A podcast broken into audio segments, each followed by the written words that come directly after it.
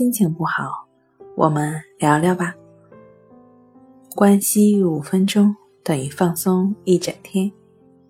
大家好，欢迎来到重塑心灵，我是主播心理咨询师刘星。今天要分享的作品是你强迫了吗？到底什么是强迫症？第一，想到资料没有整理完，不对，好像又整理完了。为了保险起见，从头把这个过程捋一遍。捋完一遍还是有点不放心，得找到他们，用事实说话。二，杂七杂八、陈芝麻烂谷子的事儿一溜烟儿都涌上了脑海，怎么打压，怎么安抚大脑，都是徒劳的。他好像是被撒了浆的野马，并不听使唤。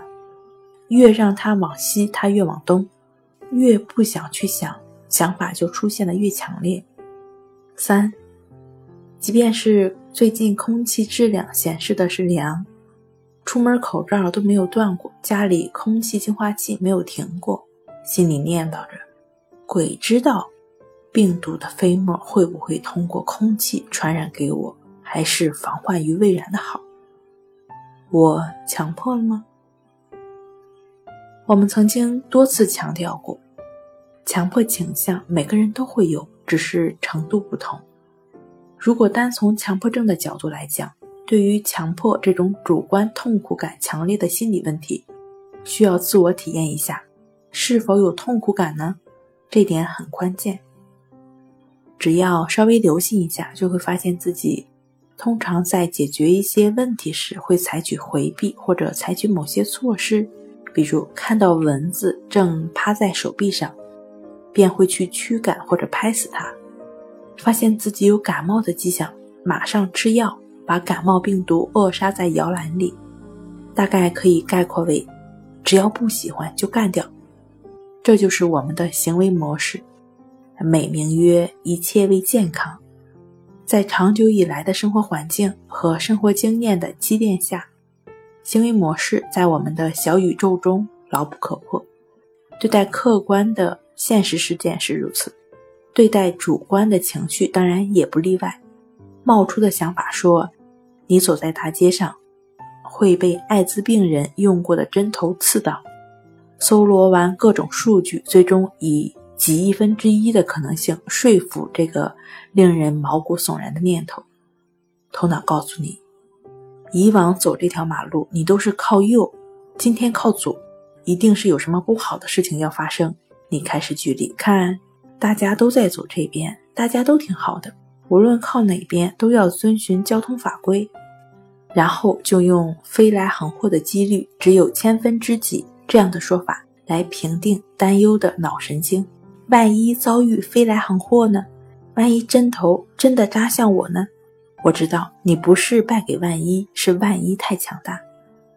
一旦万一出现，向万一作战的战役就打响。头脑试图通过理论层面不断的说服着强迫思维，手头上也没闲着，不断的检查，不断的清洗，不断的重新布置格局。如果可能几分钟的激战就解决问题，那恭喜你大获全胜。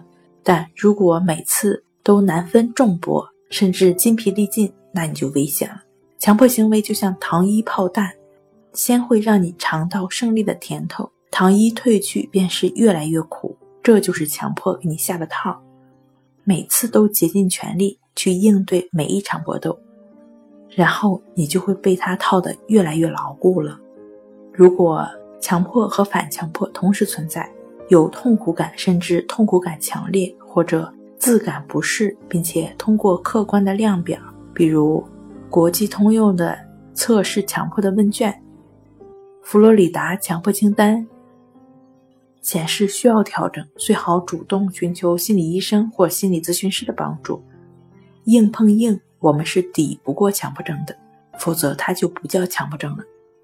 倒是建议正在被强迫症困扰的朋友们尝试帮你做到顺其自然的亦是如此的练习，也就是抑制法。帮你摆脱强迫症困扰。